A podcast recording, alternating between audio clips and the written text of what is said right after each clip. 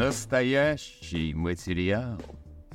Информация произведен и или распространен иностранным агентом, общероссийск, общественным движением в защиту прав избирателей «Голос» или касается деятельности иностранного агента общероссийского общественного движения в защиту прав избирателей «Голос» 18+.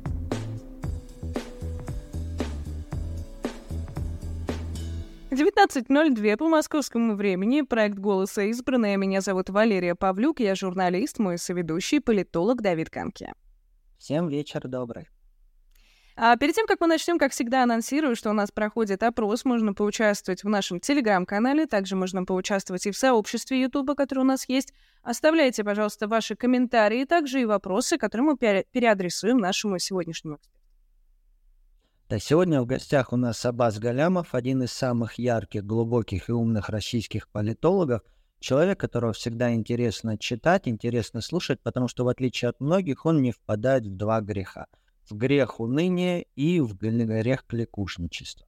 Поэтому мы решили сегодня поговорить с Аббасом, поговорить о том, как будут проходить выборы 23 года, региональная кампания, президентские выборы 24 года – и как нашему гражданскому обществу, политическим силам к ним готовиться так, чтобы мы не скатились в гражданскую войну.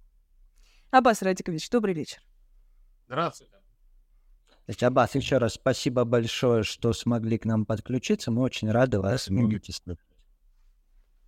Давайте начнем тогда, Лер, прошу прощения, начнем тогда первый вопрос. Вот читая ваш телеграм, много разных интересных тем. Но вот последнее, на что я обратил внимание – это то, что вы рассказывали о каких-то закрытых фокус-группах, которые проводятся и которые фиксируют изменения в настроении россиян в их отношении к текущему политическому моменту, власти. Вот не могли бы вы рассказать подробнее, что это за фокус-группы и о чем они нам говорят? Что сейчас в головах у дорогих россиян?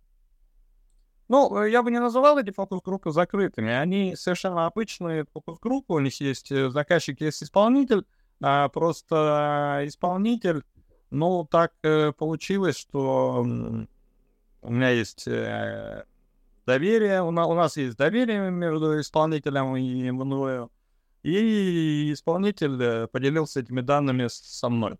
Называть э, его я пока не буду, потому что он в России работает.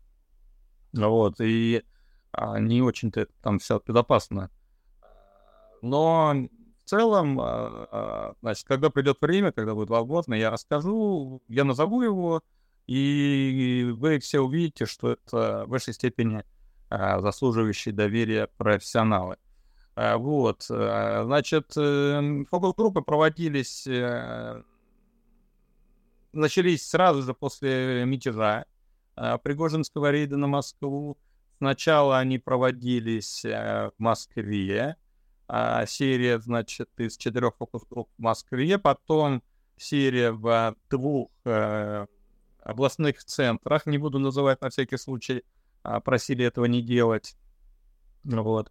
А, но это такие крупные, крупные города в районе миллиона. А. А совсем свежие цифры, я по них даже еще ничего написать, не цифры, вернее, группы они мерят на цифры, да. Вот, совсем свежие данные — а, значит, поступили мне буквально вчера, они вглубь, так сказать, дальше пошли. А, еще из э, двух регионов, э, и в случае с одним, это уже малые города и даже село доминирующее, э, доминирует опрошенное. А, вот. А в, в другом случае это тоже региональный центр, но поменьше размером. Вот. А в целом, а, конечно, результат для людей э, наших убеждений политических абсолютно а, обнадеживающий. Я давайте, чтобы не быть э, голословным, просто несколько фрагментов э, зачитаю. Значит, как вы восприняли поход Пригожина в тот момент, когда он шел на Москву? Ну и самые яркие вот цитаты я надергал. С волнением давно ждала чего-то подобного. Второй. Доигрались царьки в войнушку, сами виноваты. Третий. Отнеслась любопытством, к этому давно все шло, было интересно, чем закончится. Четвертый. Отнесся с одобрением, давно пора что-то менять. Пятый. Хорошо воспринял, в армии творится беспредел, с этим надо что-то делать, пусть даже силовыми методами. Я сейчас зачитываю, кстати, не из московской фокус-групп цитаты, это региональные столицы. А, то есть это, это, это уже глубинка. А какие чувства испытали, почему? Испытывала возбуждение, азарт. Мне хотелось, чтобы эта власть испугалась, поняла, что не все коту масленица, что на каждый лом найдется лом побольше. Следующий. Почувствовала панику, испуг, злость. Паника и испуг из-за того, что может начаться гражданская война. А злость на власть, что она довела ситуацию до этого. Следующее. Были смешанные чувства, надежда на перемены и одновременно страх. Гражданской войны не хочется, но и сохранять эту пресловутую стабильность уже глупо. Многие люди предпочитают закрывать глаза на неприятные, живут по принципу «моя хата с краю, но глаза открыть придется». Следующее. Вот это мне очень нравится, так четко сформулировано. Знаете, такую странную тревогу почувствовала. С одной стороны, все это может плохо закончиться, а с другой стороны, это должно было произойти, и к такому, видимо, я подсознательно была готова. Это как если долго боишься войти в холодную воду, а потом вошел, и надо уже окунуться. Нет смысла стоять и морозить ноги. Вот э, вообще, э, в принципе, там э, заметно, что теоретически ведь этот э, мятеж мог привести к э, консервации стабили- ситуации, да, то есть общество могло отреагировать, испугаться, ого, ничего себе, оказывается, оказывается как, как может быть-то вообще кошмар какой-то, там гражданская война практически, вот, так э, надо сплотиться вокруг власти, чтобы это не допустить. Но это вот именно то, что пытается Кремль изобразить, изобразить якобы такая реакция имела место. На самом деле нет. Вот, вот этот э, тезис про воду, а, он очень хорошо сформулирован. То есть а, избиратели уже настолько не верят в статус-кво, не ценят статус-кво, что уже ну, не видят вокруг чего, так сказать, а, сплачиваться. И то, что их могло напугать, оно их отчасти напугало, но оно не привело к стабилизации ситуации. Скорее наоборот, мятеж выступил фактором дестабилизации. Он продемонстрировал людям, что система а, слаба, жизнеспособна и перемены неизбежны. И в этом смысле, ну, значит, бойся, не бойся, или как сам а, Путин как говорил, нравится, не нравится, терпимая красавица. Вот это, значит, э, теперь это ему самому адресовано. Тут был специальный даже вопрос. Э, считаете ли, что удалось избежать большой беды, потому что народ сплотился вокруг президента? Ну, этот президентский тезис они, значит, катали. Ха-ха-ха, абсолютно нет. В данной ситуации, на мой взгляд, наш президент никак не повлиял на отступление ЧВК. Нет, считаю, что победа Пригожина сдвинула бы с мертвой точки ситуацию. Избежать большой беды удалось, но не благодаря президенту, который в сложный для страны момент никак себя не проявил. Это обращение к нации было омерзительным. Лучше бы уж вообще промолчал. Конечно, нет. Во-первых, народ вообще не сплотился, мы расколоты. Во-вторых, я не верю, что те, кто поддерживает президента, готовы сплотиться вокруг него. Они готовы сидеть дома перед телевизором и одобрять то, что им по телевизору рассказывают. Делать они ничего не готовы. И главное, мне кажется, что беды избежать не удалось. Ее удалось отсрочить, но не благодаря народу или президенту, а благодаря тому, что Пригожин остановился. Я уже вообще не знаю, что думать. Главное, удалось это остановить, а благодаря чему, Бог его знает. Это самая вот лояльная точка зрения. То есть больше лояльность, э, значит, практически не встретишь, ну, за исключением нескольких э, пенсионеров, да, в пенсионерских группах есть, э, мелькает э, вера в Путина, ну, такая тоже, знаете, уже вера отчаяния, что то есть э, хоть какой-то там вот якорь должен быть в этом, э, так сказать, который удерживает корабль от того, чтобы его унесло там в штормящее море, да. И поэтому вот э, по отношению к президенту, пенсионеров действительно есть даже эмоциональный какой-то контакт с, с ним. Вот. А в остальных возрастных группах вообще, среди молодежи вообще нет его сторонников. Вот. И да, при том, что люди боятся Пригожина, молодежь очень сильно, очень негативно относится к Пригожину, а и негативно на все это отреагировала но при этом все равно, вот э, как бы глядя на с, с, драку жабы с гадюкой, э, молодежь в том числе испытывала одновременно тревогу и одновременно удовлетворение. Знаете, это как такое очень сложное чувство, как фильм ужасов, да, когда ты а, и пугаешься, и досмотреть до конца хочешь. То есть и страшно, и увлекательно одновременно. А, Бас Владимирович, хорошо. А если вот существует вот этот запрос на, фи- на перемены, зафиксированный, вот, да, вот есть, вот, а какой да, должна да. быть власть? Как отвечает фокус-группы на а этот? Да, очень э, важный вопрос. То есть в целом, а, конечно, очень все размыто у людей. А, какой-то конкретики в головах нет. Но, тем не менее, вот главный вывод э, сделать можно совершенно очевидно. Симпатии к демократии и либерализму э, есть. И понятно, что по итогам фокус-групп, каковы есть, э, строго говоря, не метод количественного анализа, а метод э, качественного изучения ситуации, да, нельзя делать э, выводы о количестве на основании фокус-групп. Но в силу того, что в целом количественная социология сейчас в нынешних условиях, условиях репрессивного общества, ну, абсолютно невозможно. Качественная тоже проблемная, да, но тут хорошие модераторы, все-таки час идет э, даже больше разговор, и там, ну, он обойдет острые углы, он вытянет из людей то, что надо, да, а в том, что здесь модераторы э, профессиональные, в которых я не сомневаюсь. Так вот, а, значит, э, вот э, поэтому я рискую делать и количественные выводы тоже с учетом вот ситуации, хотя, строго говоря, методологически я понимаю, что это не совсем а, корректно. В общем, число сторонников демократии и либерализма в крупных городах, не в Москве даже, я сейчас не про Москву говорю, там понятно, а в а, крупных городах э, в глубинке, а, значит, количественно превышает, судя по данным этих фокус-групп, превышает и число сторонников нынешнего режима, и число сторонников а, сталинизма, так сказать, условно, то есть возврата в советское прошлое, а, вместе взятые. Вот, вот прямо дословно, значит, отвечать, люди отвечают на вопрос, какой должна быть в России власть. Власть должна быть сменяемой и цивилизованной, не кровожадной. Ну, сменяемой, цивилизованной, вполне себе либеральный. Либеральная власть однозначно, человек произносит слово либеральная, а, с плюрализмом мнений и уважением прав личности. Вот следующий человек вообще вот, вот так сказал. Либералы вперед, я как раз без работы могу помочь. А, главное, чтобы нашелся либеральный политик, который сумеет организовать массы. Я не знаю, какую политическую окраску должна иметь власть. То есть вот тут люди как бы вот растеряны, видно, но они уже не лояльны. Слушайте дальше. Я не знаю, какую политическую окраску должна иметь власть. Главное, чтобы эта власть думала о своем народе, а не так что президент нам рассказывает, что он частной военной компании платит миллиарды из бюджета, а мы деньги на операции детям собираем. Вот. А, должна быть демократия и подотчетность выбранных лиц. Демократия человек произносит. А, значит... Э... Аббас, ну хорошо, вот э, общее настроение более-менее понятное. Короче, однозначно нужна либеральная власть демократия, да, извините. Ага. Вот скажите, а у нас сейчас через полтора месяца уже, да, через полтора месяца пройдут региональные выборы. Больше половины населения будет выбирать губернаторов, 16 законодательных собраний. Вот как эти все настроения сказываются, могут сказаться на электоральной кампании 23 года и на президентских выборах, которые у нас ожидаются в марте 24 -го. Как политикам, которые рискнут принимать участие в выборах, надо выстраивать свою стратегию с учетом настроения людей.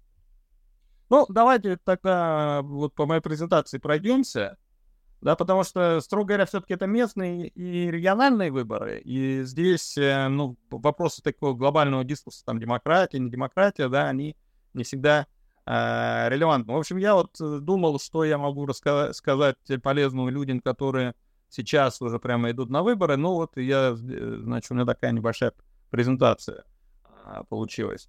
Вообще надо понимать, вот такая методологическая вот эта первая штука, что в российском политическом сознании существуют две парадигмы, которые вообще друг с другом не связаны. Две такие, а, знаете, можно сказать, матрицы. И они поочередно загружаются в головах людей. Вот когда доминирует внешнеполитическая э, матрица, значит, власть в этой ситуации воспринимается позитивно, а оппозиция негативно. Ну, я там, э, значит, написал. Мы, вы же потом сможете участникам, да, эту презентацию, если кому-то надо будет э, да? Если кто-то попросит, обязательно пришлю. Ага. Вот. Ну, то есть я, чтобы не, не буду так, читать все подряд, да, а, значит, кто захочет, посмотрит. А, вот. А когда... А, но время от времени... Нет, нет, нет, можно назад еще. Время от времени... Я буду говорить, когда вот, э, пролистывать, ладно? А, время от времени внешнеполитическое сменяется внутриполитическое. Это то, что мы имели в последние годы после выборов президента 2018 года, то есть 19, 20, 21, вот прям до начала э, войны, до декабря, вот когда началось бряцание оружием на границе, и когда Путин предъявил свой ультиматум, а, то, значит, вот до этого момента внутриполитическое доминировало, внешнеполитическое отступало. А здесь все как раз ровно наоборот. Власть, которая в, а, в случае доминирования внешнеполитической а, парадигмы воспринимается как патриотичная, сильная, защищающая, защищающая так сказать, нас от врагов, она, она в этой ситуации, когда доминирует внутриполитическая повестка, становится уже негативная. Она коррумпированная, она равнодушна к нуждам простых людей, буквально. Да, извините, можно вас перебить?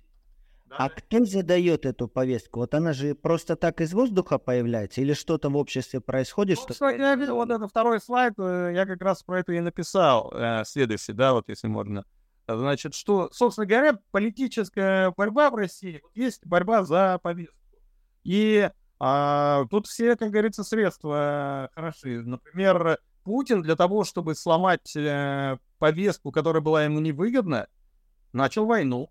Это тоже, это тоже способ борьбы за повестку. Я абсолютно убежден, что реальной причиной, почему он искал этого обострения и почему, в конце концов, все это скатилось к войне, заключалась в том, что он в целом э, терял очки, он падал, его популярность снижалась, и это было связано вот с тем, что внутриполитическая повестка вытесняла внешнеполитическую.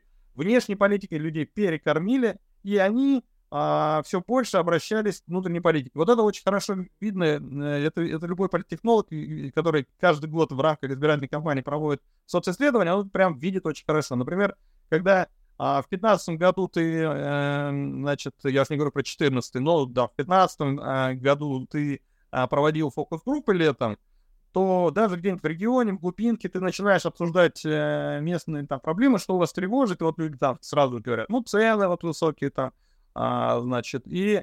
А, а как вы думаете, почему? И буквально сразу же в течение минуты, казалось бы, обсуждаем внутреннюю тему, да, люди начинали говорить, да, это все из-за санкций, это проклятый Запад пытается поставить Россию на колени, значит, Россия да, не должна, значит, прогибаться. Ну, и начинает воспроизводить вот этот внешнеполитический дискурс. То есть сами добровольные люди сворачивают в русло внешней политики году, вот э, там, условно говоря, в, вот после 18 это стало заметно, в 19-20 было ровно наоборот. Это связано, с, например, президентскими выборами с кампанией Навального, с антикоррупционными расследованиями. Может быть, митинги 19 года были, я помню, в Москве большие. Что? Извините, я не понял, почему вы это говорите? Я начало не услышал. Э, почему произошло переключение на внутренний? Да, просто, просто люди устали, надоело. Ну, вот просто общественность не может не отвлекаться. Вот перекормили чем-то неактуально. Ну, то есть это просто проигрыш телевизора-холодильнику, проще говоря. Люди, ну, в конце концов, ну, сколько может Донбассом интересоваться? Там? Ну, поинтересовался месяц, два, год, два, вот, ну, а в конце концов, своя-то жизнь, она же все хуже и хуже становится, понимаете? Уровень жизни-то снижался все эти годы. Вот, то есть это а, в высшей степени естественно. Почему я убежден, собственно говоря, что режим обречен? Потому что он противостоит естественным процессам. Понимаете, он искусственно накручивает вот эту внешнеполитическую повестку, предпринимая для этого специальные усилия. А нашему брату, строго говоря, ничего делать-то не надо. Вот время работает на нас. Как говорил Гекет, крот истории э, копает медленно, но копает хорошо. Так вот, э, года с 19-20 уже было ровно наоборот. Ты начинал говорить, модератор начинал разговаривать с людьми о внешней политике, и тот же буквально в течение одной-двух минут находился кто-то, кто говорит, да сколько можно, достали уже этот Донбасс, э, значит, Америка, НАТО, там, ну, телевизор включить невозможно, еще и здесь тоже. Что у нас своих проблем нет, давайте лучше про наши проблемы поговорим. И, все, и вся фокус-группа сразу кивает головой говорит, да-да-да, согласен.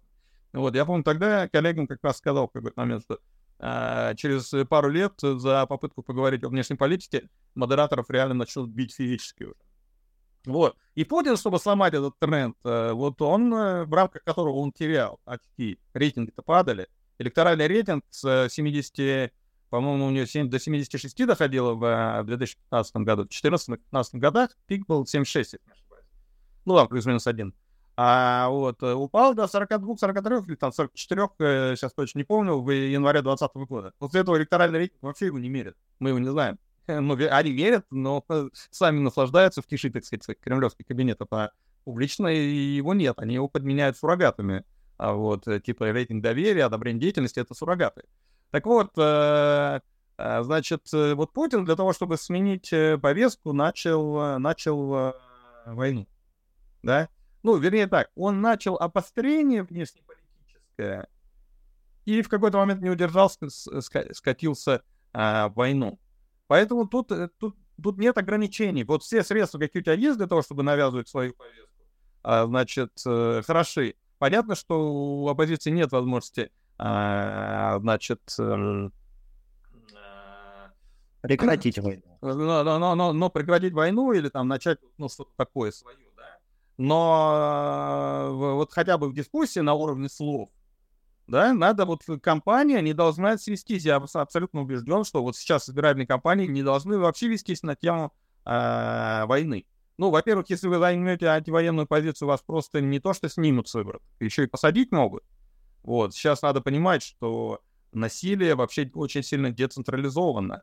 То есть, если раньше там по, по политической статье человека посадить, условно говоря, нужно было согласие генерала, я так прощаю, ну, понятно было логика.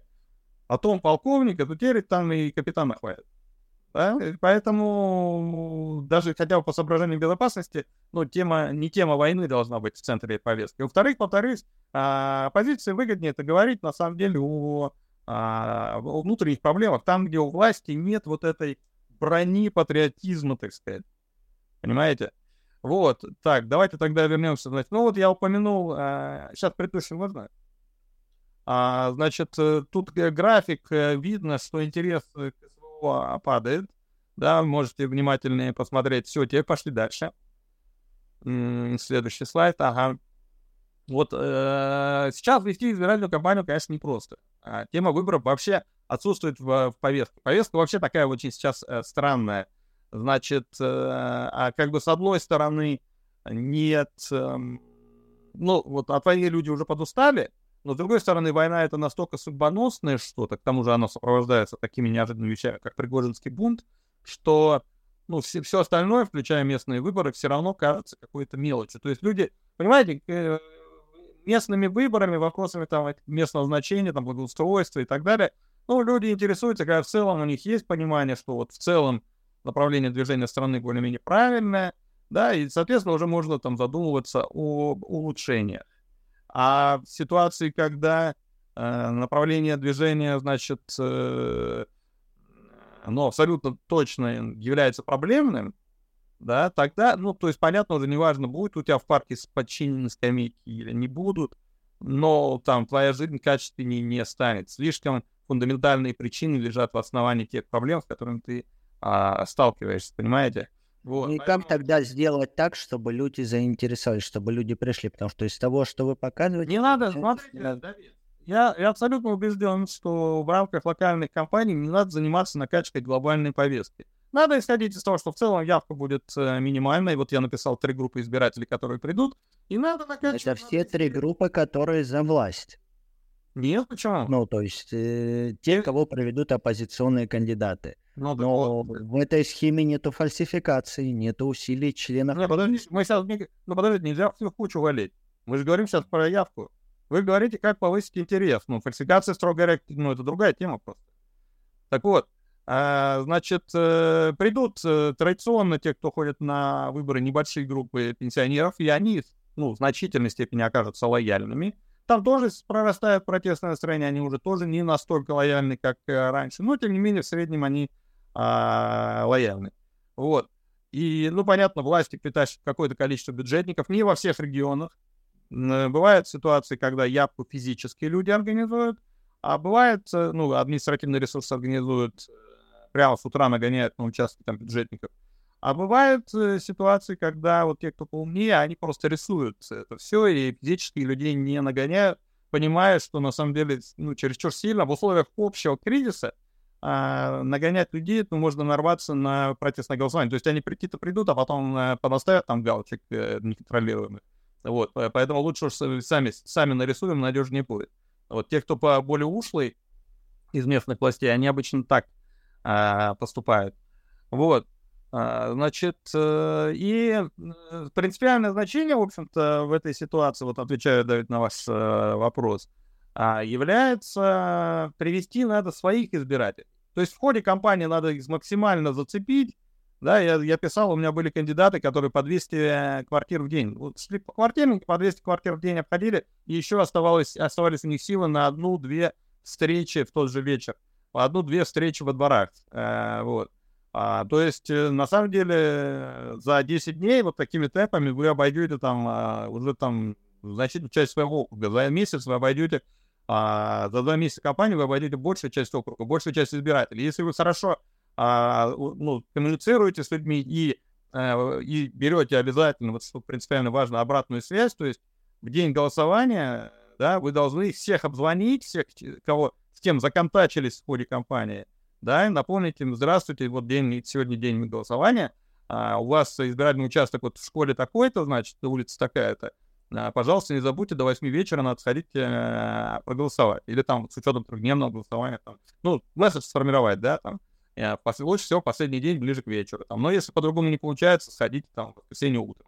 Или вообще там накануне, да. Ну, короче, надо, на самом деле, вот в ситуации низкой явки общей создает а, предпосылки к э, победе оппозиционного кандидата, а, который сможет на, ну, условно говоря, вы зацепили в ходе кампании там 5 тысяч человек, да, вот эту, э, эти 5 тысяч вы вытащили. Но если в целом э, явка высокая и пришло там 20 тысяч, ну, ваши 5 тысяч на этом фоне, значит, одна четверть. А если пришло 10 тысяч, то это уже половина голосов, понимаете? Вот, э, и вполне можно уже рассчитывать э, на победу. Но тут вот какой... То есть явка может сыграть властью злую шутку, может... Ее... Да, конечно, это неоднократно уже бывало, поэтому а, особенно в Москве, где власть пыталась сусыть, так сказать, явку, она сусыла лояльного избирателя, а оппозиционный а, приходил. Да, это политтехнологи властные в том числе знают эти риски. Вот, смотрите, вот в нашем конкретном случае в этом году какая проблема, я ее вот в колоночке справа таким голубым цветом а, обрисовал. Вот это надо об, обдумать э, каждому из вас и иметь в виду, вот, что вот то, что я до этого говорил, это как бы идеальная компания. А сейчас надо понимать, что если вы активно начнете ходить, ну так вас просто снимут и все. То есть это сейчас настолько вот легко принять это решение любого... То есть о, если раньше Кремль в целом давал такую установку, он заботился о легитимности выборов, и поэтому говорил, там, старайтесь никого не снимать с выборов, ну-ну-ну, так сказать. А, типа, старайтесь побеждать электорально за счет активной избирательной кампании. Вот. То теперь в этом, в этом году, конечно, и в прошлом году то же самое было. Отброшены все эти сомнения, так сказать, черту, черту легитимность, да, поэтому если вы кого-то боитесь, снимайте, даже не сомневайтесь. Вот, поэтому если вы так активно, как я только что говорил, начнете ходить, э, ну, так первым же делом э, вас, вас выборов и снимут. И тут надо думать уже, как эту проблему э, обойти. Значит, можно попробовать, например, э, ходить, первоначальный контакт должен быть, ну, не, не, не очень даже политическим. То есть первый, первичный обход, ну, с какие-то какие местные проблемы найти актуальные и с их, э, по их поводу ходить, да. А политическую составляющую включить уже в последние дни, когда, э, значит, но, но вас снимать уже, снять уже не смогут да, по, по закону там а, сколько-то недель, по-моему, не ошибаюсь. Сейчас последние два года не веду компаний, а вот я уже теперь уже совсем и на агент, и этот, уголовник, э, поэтому а, сейчас я, я не помню там, а, по, что там, законодательство уже меняли постоянно, но там плюс-минус вот 7-8 дней а, после, когда до дня голосования, когда снять уже не могут. Вот тогда надо по полной а, включаться. Ну, за несколько дней до этого нужно, можно, да, а, ну, они обычно, административные ресурсы очень тупо реагируют, они там начинают друг друга обзванивать, друг другу не верить, да ладно, что, какая проблема, ну, пошел, ну, ты, ты не преувеличивай, да. То есть пока масштаб бедствия для, до них дойдет, ну, уже поздно будет. Вот. Но вообще, в принципе, этот фактор надо учитывать. Вот. Э, и тут общих рекомендаций я дать не могу, тут э, как бы индивидуально надо вот просто думать. То есть я просто вот обозначаю потенциальную проблему, ну и там вот я написал какие-то соображения по этому поводу. Все, давайте дальше тогда. Ага. Да, вот смотрите, очень важно вот этот и следующий слайд я пос, по, по, посвятил э, теме. Смотрите, бывает, ну я сейчас читать, что там в слайдах написано не буду, там конкретный пример из практики думской кампании. Я вот последние выборы, которые я консультировал э, в России, это вот Дума как раз 21 года. И тогда я в одном из э, регионов э, провел, а, на всякий случай уж не буду рисковать называть, э, чтобы исполнителя случайно не, выдать, на, значит, я, я формулировал, я, я пытался понять вот этот градус оппозиционности, какой востребован. Понимаете, бывает время а, собирать камни, бывает время, так сказать, разбрасывать камни. Как, иногда люди, а, при том, что содержательно как бы, речь идет об одном и том же, условно говоря, надо что-то менять. Но одно дело, там, когда ты говоришь, все прогнило, все пропало, значит, надо ломать, крушить. И другое дело, когда ты говоришь, а, нужны перемены, но нужно там э, аккуратно, не навредить, так сказать, да, вот гражданская нам не нужна. Вот в некоторых ситуациях вот востребован бывает первый подход, а в некоторых ситуациях востребован второй подход. И сейчас ситуация в России в целом ломается в пользу между первым и вторым. Но я думаю, в зависимости от территории, на самом деле, конечно, ну, ситуация достаточно сильно а, разнится. То есть те фокус-группы, на которые я ссылался в самом начале, о которых я рассказал в начале, а, они, они, ну, там есть, вот там встречается и, и тот подход, и другой. Короче, я вот на двух слайдах, или даже на трех, вернее, привел пример того, как я с помощью своих э, соцопросов там в 2021 году э, выявлял, э, каков был на тот момент э, запрос. Да, вот видите, два, и следующий слайд э, три. То есть, если у вас есть у кого-то возможности провести соцопросы на своей территории, то вы можете воспользоваться вот этой самой, самой методикой и, а, значит, ну, и ставить избирателя перед выборами, да, вот, ну, то есть предложить одну и ту же мысль в разных формулировках, более радикальный, менее радикальный, предполагающий действия или, или ну, не предполагающие действия, ну, то есть просто как недовольство высказать, да, но, но не идти на баррикады. Вот, в общем, а, выбор надо принимать в каждом конкретном случае будет. Это очень непростая задача, понятно. Ну, вот, как говорится, желаю успеха. Чем мог, поделился. Он... А, Вес Радикович, а вот вы там вот как раз упоминаете амплуа белого и пушистого. Вот сейчас тоже такой очень важный вопрос, как сейчас любят говорить про белое пальто. То есть необходимость как-то пытаться а, не отпугнуть вот эту оппозиционную аудиторию, при этом как-то не запугать и другого избирателя, не привлечь внимание властей. Вот как, на ваш взгляд, при этом а, просто не упоминать эти темы вообще, стараться как бы к ним не прикасаться? А какие эти темы? Вы темы войны? Ну, а, Зачастую это темы, связанные не обязательно с войной, это может быть иммиграция, да, это может быть, ну, темы косвенно связаны. Слушайте, ну, смотрите, и э, люди устали, вот что точно есть, это, это они устали от пустопорожнего трёпа. Вот. И поэтому вы демонстративно можете, я рекомендую демонстративно, поскольку это локальная компания, ну, максимум региональная, да, скорее всего, да, да. Ну да, ну то есть где вот наши проблемы нашего региона, нашей, нашей, нашего района или там нашего города и вопросы миграции. Поэтому даже если такое задают, надо просто четко говорить, слушайте, ребят, ну это, это вопросы федеральной политики. У нас местные выборы. Ну давайте свои проблемы решать. Ну они там... Вы, вам не надоело вот этот постоянно, постоянно треп о чем-то глобальном? Ну, мне в целом э, надо, конечно, свою оппозиционность, но обозначать, не скрывать, конечно. Ну, то есть мне не надо ее замалчивать. Просто ее надо аккуратно выражать, чтобы ну, с выборов не сняли, во-первых, во не а, посадили. То есть в целом происходящее в стране мне не нравится, если хотите мое мнение. И с, э, с очень многими вещами, которые делает власть, я не согласен. Я, ну, но сейчас у нас компания местная, да, Поэтому давайте обсуждать местные проблемы, потому что ну, надо хотя бы их решить. Ну, не можем в рамках муниципальной компании, в рамках работы там э, мэра, на должность которого я избираюсь, или муниципального совета, в который я избираюсь, ну, решить там вопросы политической миграции, да, отношений между э, белыми пальто или там э, сторонниками Навального. Вот. Э, но, значит, ну, не тема компании. Поэтому давайте по делу разговаривать, а ну, все, все остальные пусть языки чешут по телевизору. Если как вам это интересно, ну, не надо даже. Очень, важно. Ну ладно, это следующий слайд.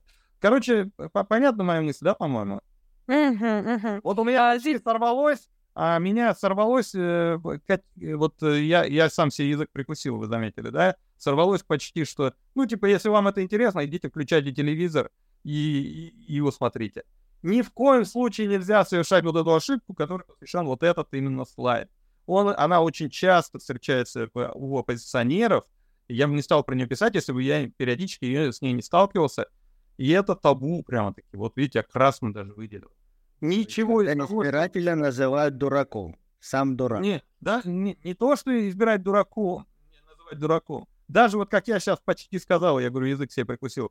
А если вы такие там, э, если вам это интересно, идите и смотрите телевизор. То есть даже вот в такой форме, достаточно безобидной, нельзя. Вы понимаете? Ни в коем случае сами себя отпугните. Власть может себе позволить избирателя отпугивать, у нее есть админресурс. Оппозиционер не может себе этого позволить, у него ничего другого, а, кроме симпатии избирателя, а, нет. Так что давайте вот следующий. Вот, да, тему для локального патриотизма, вот тут можно немного, знаете, дурновкусицы даже подпустить. А, лишнего пафоса, лишний пафос вот, вот в этом случае не будет. Дело в том, что ну, слишком часто всех оппозиционеров клеймят предателями. Вот, э, видите, там у меня такой симпатичный американский орел. А, значит, и чтобы у вас э, вот не было, чтобы, чтобы отбиться от этих обвинений, я и предложил тему локального патриотизма э, включать чтобы, когда избиратель скажет, да, они все предатели, он вспомнил ваш, ваш дискурс, так сказать, сказал, недоуменно пожал плечами, ну какой он предатель, он как нас любит наши родные сосны, березки, так сказать. Вот. То есть э, я в целом противник дурновкусица, да, и пафоса, но вот бывают ситуации, как из этого не обойтись. В данном случае рекомендую это иметь в виду. Можно следующий. Можно шаг назад. А как это соотносится с антимосковскими настроениями? И нету ли риска тут попасть в сепаратизм? Ну, не призывайте к отделению от России. Вот это как раз легко решается. Сепаратизм — это совершенно конкретная штука развал России. Вот. А про то, что Москва там э, достала, это прямо очень, э, очень сильно чувствуется. Всего, вот вчера, помните, про фокус-группу мы в самом начале говорили, я упомянул, что э, свежие данные, я даже о них написать не успел, поступили ко мне только вчера вечером. И вот там из глубинки, сейчас даже я слова, вот то, что мне написал а, человек, который это все организовал. Сейчас скажу. Ладно.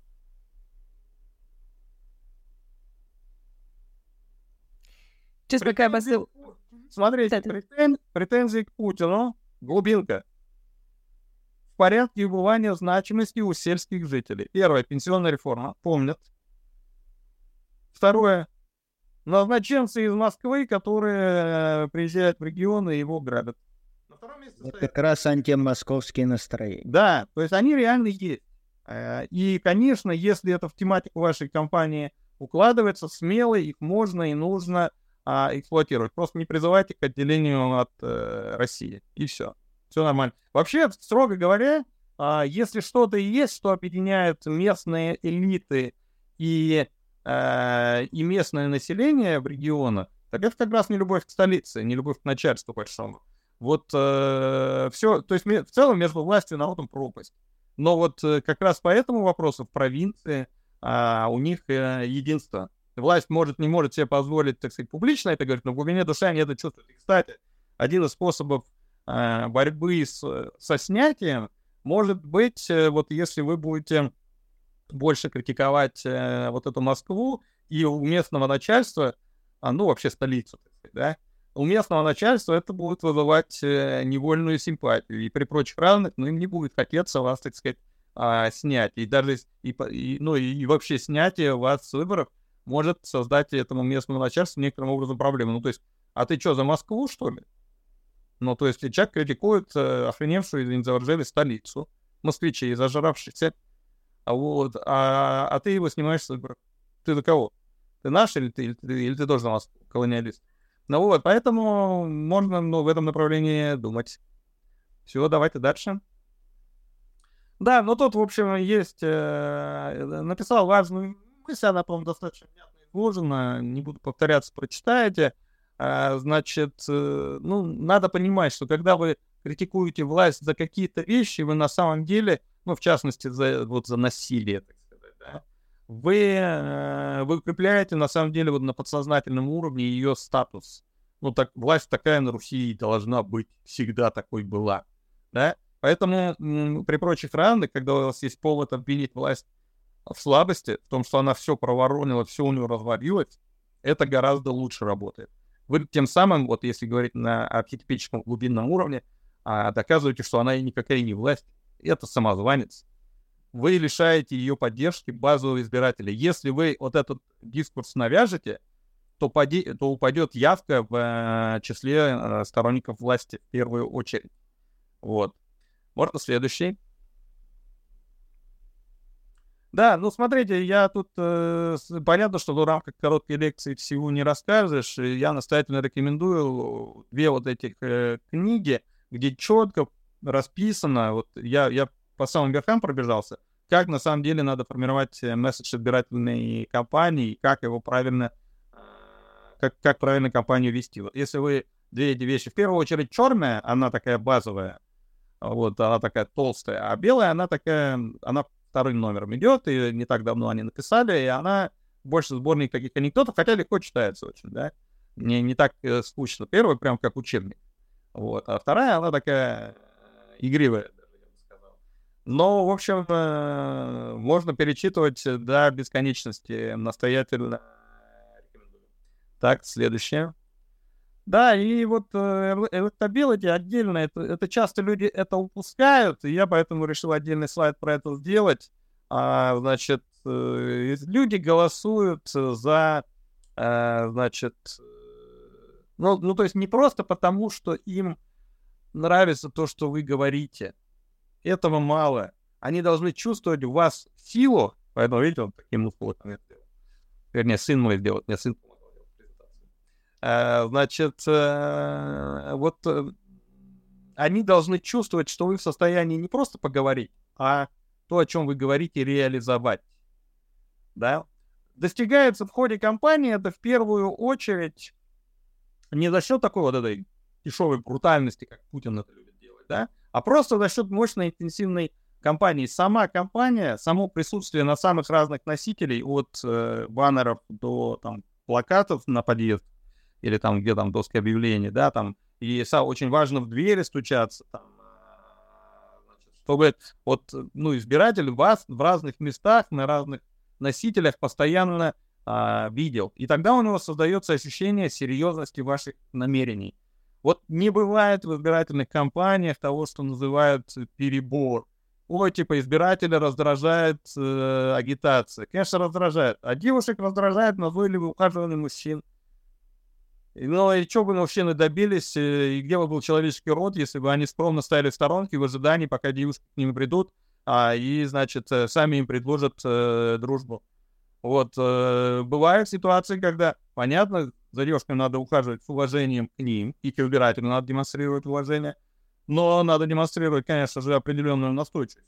Не то, чтобы за волосы схватить и в кусты тащить, да, с уважением, с цветами, с э, ресторанами.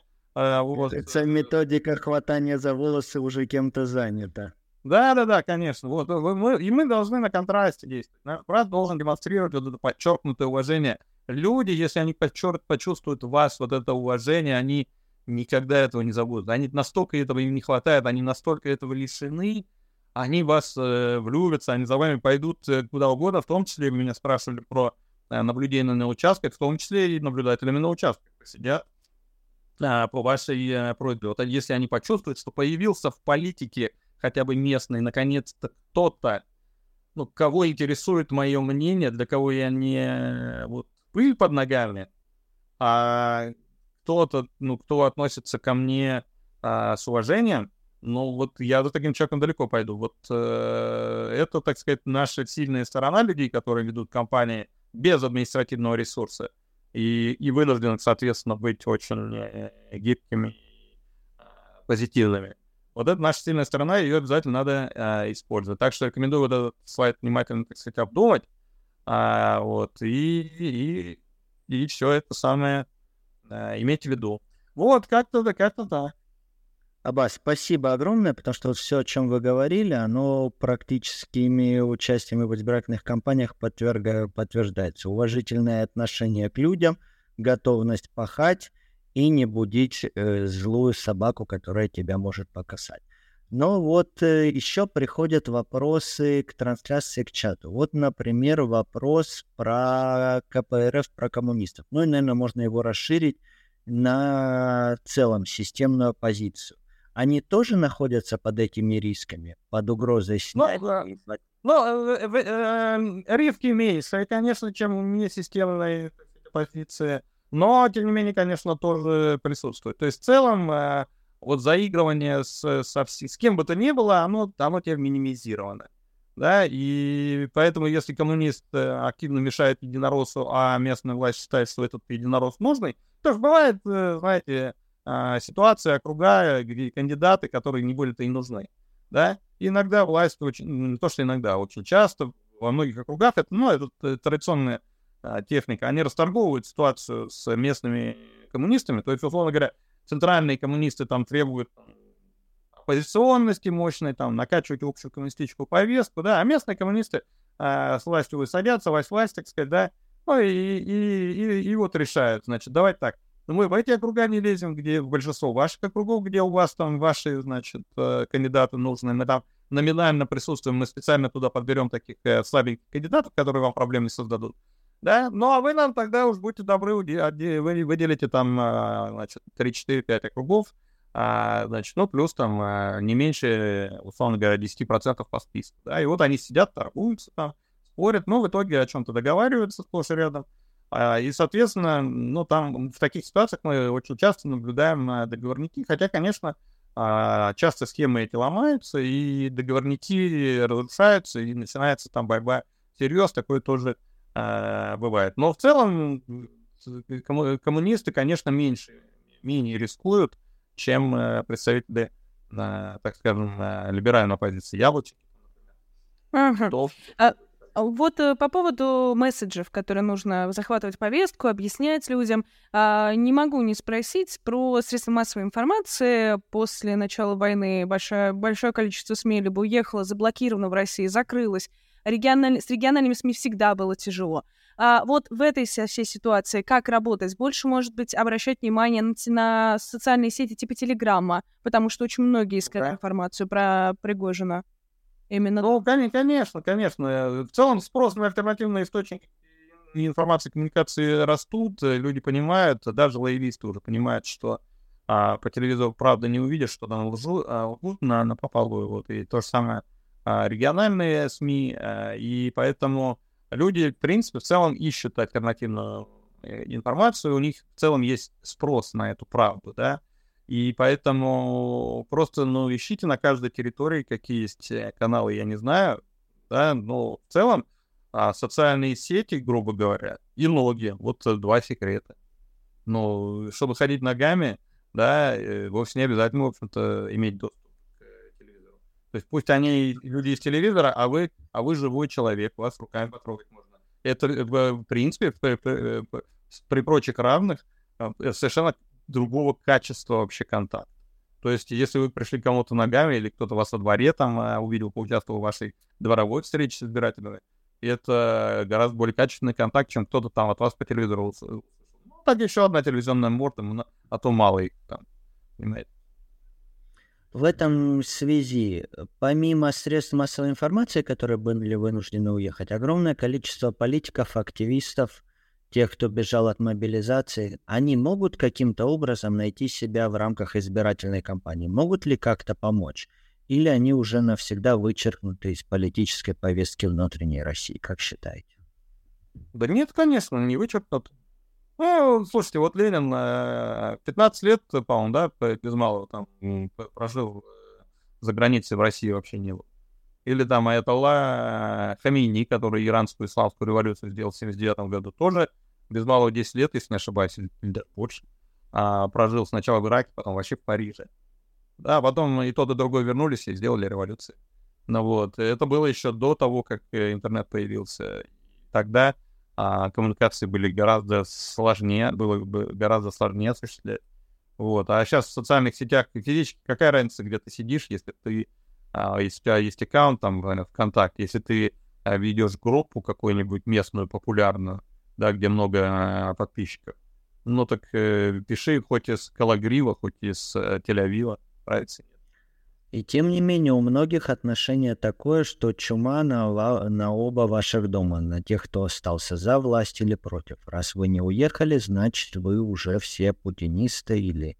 Нет, подожди, ну, есть, конечно, такие дураки, да, вот э, белые пальто, ну, ну, просто их не привлекайте к своей компании, все, не используйте. Ну, то есть понятно, что надо смотреть на человека, что он пишет, что он думает, э, насколько он вам подходит. Поэтому понятно, что вот такие как э, вот эти Катя Марголис, э, это худший вообще подарок для оппозиционного а политика где-то в глубинке. То есть от таких, как Кадагня, конечно, бежать надо. Да, нужна адекватная. Давайте тогда плавно, у нас не так много времени осталось, мы все-таки анонсировали, что поговорим чуть-чуть хотя бы о президентской кампании. Вы написали в своем телеграме много про стратегии оппозиции, в том числе на выборах президентской кампании, говорили о выдвижении единого кандидата. А насколько, как вам кажется, вообще это возможно? Как можно договориться? И могут ли в этом участие, соответственно, принять какие-то элиты? Могут ли они увидеть в этом сигнал? Ой, я не знаю, больной вопрос, насколько это возможно. Ну, я потому и писал, старался, чтобы ну, хотя бы чуть-чуть поспособствовать тому, чтобы это случилось. Ну, в целом есть надежда, что в этот раз все-таки договорятся, потому что, а, ну, строго говоря, одна из причин, почему раньше они не договаривались, потому что, а, ну, было и такое, знаете, внутреннее понимание, что, а, типа, а зачем? Все равно не проиграем, результат не будет все равно, власть сильная. Вот. И, ну и в таких ситуациях, когда вот нет надежды, ну, люди между собой ссорятся, они там а, бес, бессознательно ищут, а, знаете, а, крайних, на кого можно повесить ответственность за поражение.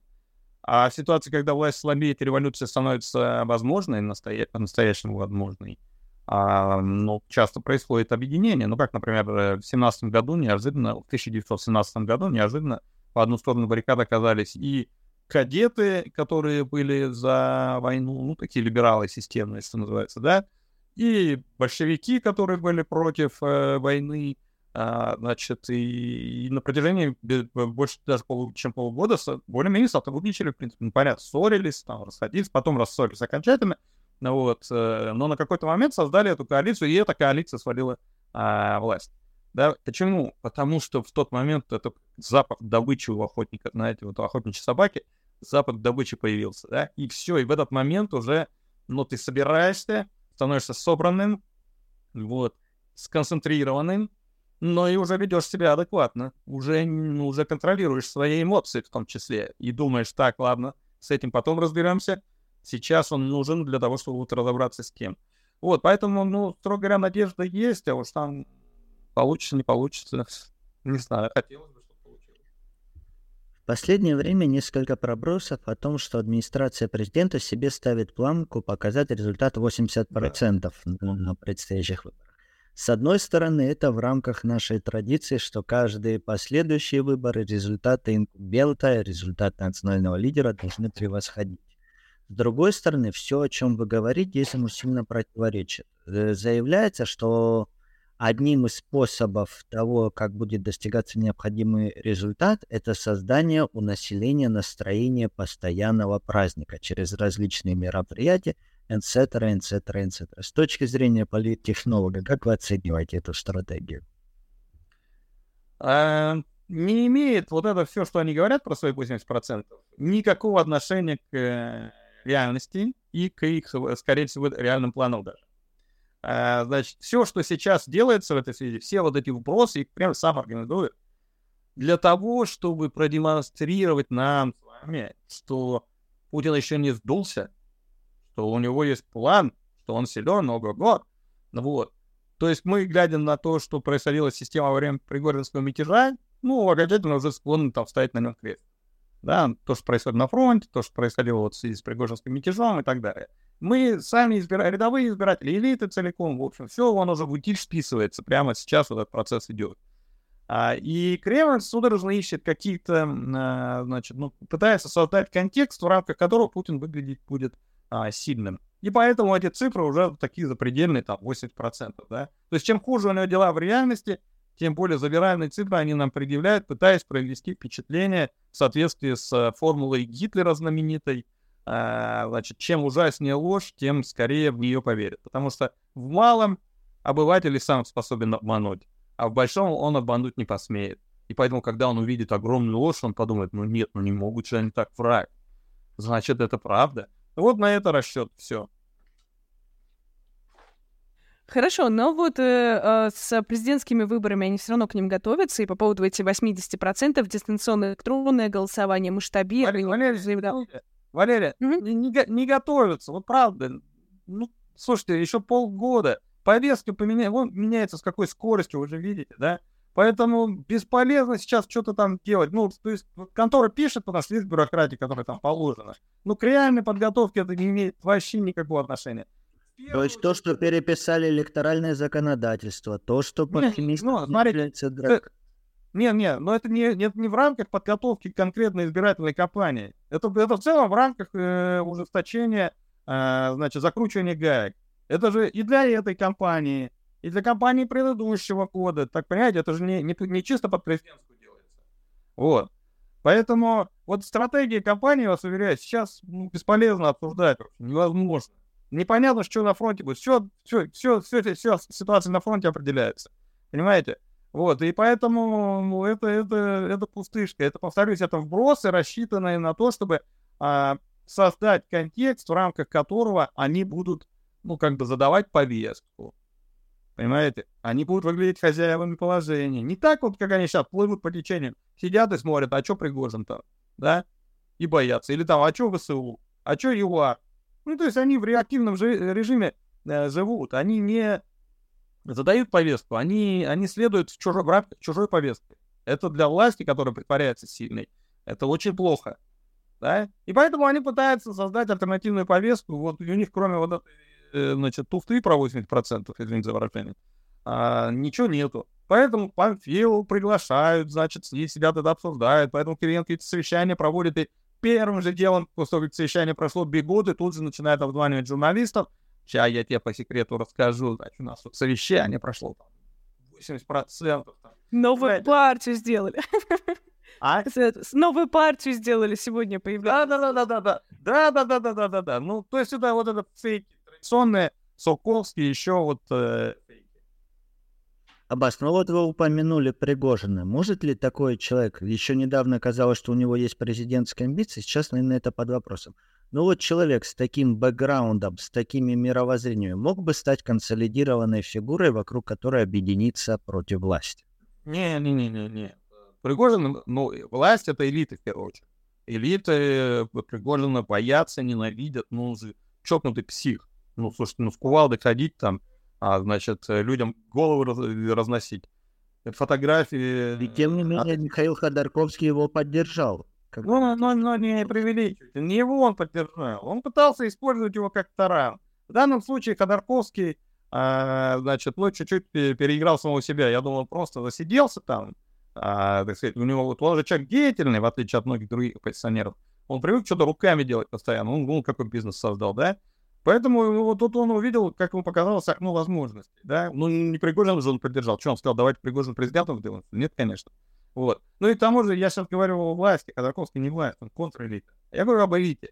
Значит, э, Пригожин их э, а, пугает, б, бесит, раздражает, то есть вот такая смесь. Ну там, там позитива вообще нет. Вот. Но и, но и основные электоральные группы тоже, вот эти фокус-группы, они были посвящены Пригожину, о которых я говорил в начале.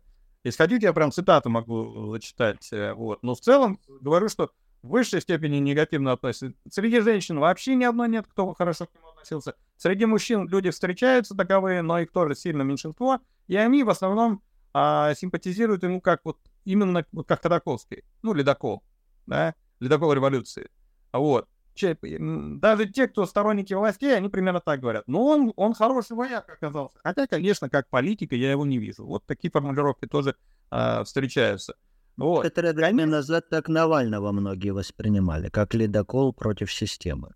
Да, ну, ну вот э, Навального, я, кстати, думаю, появление фигуры Пригожина очень выгодно в том смысле, что, а, значит, если раньше радикализм э, Навального, там, его, его радикальность у многих пугали, а, и это работало, то теперь на фоне Пригожина Навальный выглядит настолько вот умеренным а, и сдержанным, и позитивным, вот и главная разница между ними, она стилистическая. Пригожин же очень негативный. Он постоянно орет. Он, ну, видно, что он не любит людей, понимаете. Даже когда он говорит о простом народе, казалось бы, позитивные вещи, он все равно там обращается к ним, полозрелые самцы там, да, значит, э, ну, ну, нормальное обращение к людям. Вот. И, и как-то вот, ну, вот, вот, вот из него прет это, это этот негатив. А люди такого не, не любят. А он, наоборот, даже если он критикует власть, он все равно улыбается, он все равно сам на позитиве, на оптимизме. Поэтому а, Пригожин очень э, выгоден Навальному, в том смысле, что ну, а, смягчает образ Навального, делает его умеренным, а, значит, и, соответственно, приемлемым. То есть а, антирейтинг э, Навального, антиобраз Навального смягчается в этой ситуации. А, Аббас Радикович, я смотрю, уже время у нас подходит, поэтому э, по поводу гражданской войны, собственно, то, что мы анонсировали, мы очень много говорили о возможностях, которые открываются для оппозиции, как-то есть, и вообще решили спросить у наших, э, у нашей аудитории, что она думает, возможно ли вообще в России гражданская война. И для меня стало удивлением, что м, 53% всего говорят нет, 47% считают, что возможно это в нашем сообществе, и плюс-минус такие же цифры э, в, в Телеграме. То есть все-таки мечутся люди, не совсем понимают, нет такого подавляющего. Вот вы как считаете, возможно ли такая ситуация? Ну, э, я понимаю, что градус ненависти внутри, так сказать, э, дискурс такой вот э, становится очень агрессивным, все друг друга обвиняют, сажают там в тюрьмы, взрывают э, подворотнях. Ну, то есть ощущение приближающейся гражданской войны понятно откуда а, берется. Но социальной базы для нее я не вижу. Смотрите, вот эти фокус-группы, а, о которых я говорил сегодня, а, например, показали, что а, мотивированных сторонников а, власти, за исключением групп пенсионеров, вообще не осталось. А пенсионеры такая... Там, да, там есть мотивированные, которые за Путина, за сильную Россию, там, против Запада. Вот. Но пенсионеры — это же не те люди, которые воевать пойдут, да? Они максимум только до избирательного участка. А, и поэтому... Э, вот. А, а в числе тех, кто теоретически может воевать начать, э, молодежь и средний возраст, там э, мотивированных сторонников власти вообще нет. Среди молодежи вообще почти. Э, а э, среди среднего возраста, даже если они встречаются, они очень, так сказать, утилитарно, без энтузиазма к ней относятся. То есть они тоже понимают, что она так себе сомнительна, да, вот этот э, внутри, внутриполитическая парадигма, помните, я упоминал в начале презентации своей. А, но, ну, значит, ну, по принципу наименьшего зла, а, альтернатив нет, а кто еще там, так сказать, да, вот они а, еще более-менее лояльны. В основном, на самом деле, лояльны просто потому, что а, боятся ее, но боятся идти за нее, боятся выступить против и пойти за нее воевать, это принципиально разные вещи. Вот э, на фронт Украины-то желающих пойти нету, завлекают огромными только зарплатами и путем применения нещадного административного ресурса, да, а за идею-то там э, нету вообще. Вот. Последние 50 лет, э, даже я бы сказал больше, наверное, лет 70, э, если посмотрите на все гражданские войны, которые возникали, ну вот после Второй мировой войны, а, то э, вы увидите, что среди них не было практически вообще ни одной войны, значит, которая проходила бы по каким-то другим основаниям, помимо этно-конфессиональных разломов. Вот гражданская война, вот последние 50-70 лет, это всегда, когда на статусные различия, на разницу в доходах, в положение во властной иерархии накладываются этноконфессиональные какие-то разломы. Условно говоря, при Саддаме Хусейне сунниты дарили шиитов, вот, а потом после свержения суннитов Саддама а, к власти пришли на американских плечах э, пришла, пришла шиитская диссиденция, которая начала э, давить суннитов. Вот вам разлом. А, да, и гражданская война там между суннитами и шиитами. Вот, э, Хуту, Тутси, все эти, да, там, э, значит, Югославия. Ну, в общем, везде это, это конфессиональные конфликты. Конфликты по, вот без, этой, без этого разлома, они где-то еще на периферии остались, типа, знаете, в по-моему, маоисты, там, э, значит, еще партизанскую войну какую-то ведут. Есть остатки, в Перу еще якобы не завершена гражданская война, но, по-моему, активных действий уже десятилетиями там и оставшиеся тоже наследство от э, там, начала 20 века, то есть тоже коммунисты. Э. Да, тогда, вот сто лет назад, а, когда вот эти идеологии перераспределения социальной справедливости сказать, были еще свежими, и сам по себе мир еще не содержал, ну, то есть еще не было вот этого государства всеобщего благосостояния, так сказать, да, то есть э, была такая реальная эксплуатация. Вот. Но в тот момент мир, да, ответил вот на появление этих идеологий гражданскими войнами. А сейчас вот э, только конфессиональный фактор, а в России его же нет, ну да, в, на периферии, где-то в национальных республиках это возможно. А где-нибудь на Кавказе, там, а, теоретически даже в Поволжье, там, а, где-нибудь э, в Тыве, там, в Якутии, может быть. Но, но в целом по стране, если не периферии говорить, а в целом о масштабах страны, ну, предпосылок нет, что у нас все русские, все православные, да. Как-то так. Аббас Радикович, спасибо большое, что сегодня согласились к нам прийти. Спасибо, что рассказали. А, надеюсь, еще соберемся к 2024 году, посмотрим, когда уже начнется какая-то подготовка, 80%-то из чего-то надо получать. Спасибо большое, что сегодня все разъяснили. Ну, а нам с тобой, Давид, остается только резюмировать. Резюмировать. Э, избирательные урны лучше окопов. Выборы лучше гражданской войны. Мне кажется, это тезис, который поддержит абсолютное большинство россиян, и хочется, чтобы наши власти к нему тоже прислушались. Потому что рано или поздно вопросы о власти в России встанут. И мне кажется, из нашего разговора с Аббасом Галямовым это становится ясным. Люди выражают все больше недовольства. Пока, может быть, оно и подспутное, но тем не менее оно растет. И кроме избирательных урн, кроме голосования, у нас не так много альтернатив. И хочется, чтобы наши организаторы выборов и политические акторы и субъекты это помнили и прислушались к мудрым словам Галямова, которые он сегодня говорил. Да, и по поводу, кстати, отношения к демократии россиян мы уже говорили в наших предыдущих эфирах, можно послушать. А, в плейлисте все это есть, а этому эфиру можно поставить лайк, написать комментарий также, чтобы большее количество людей его увидело. Спасибо всем большое, кто писал вопросы. Спасибо всем, кто проголосовал, была очень удивлена ответами, но тем не менее получилось очень интересно. Ну и всем до следующей недели.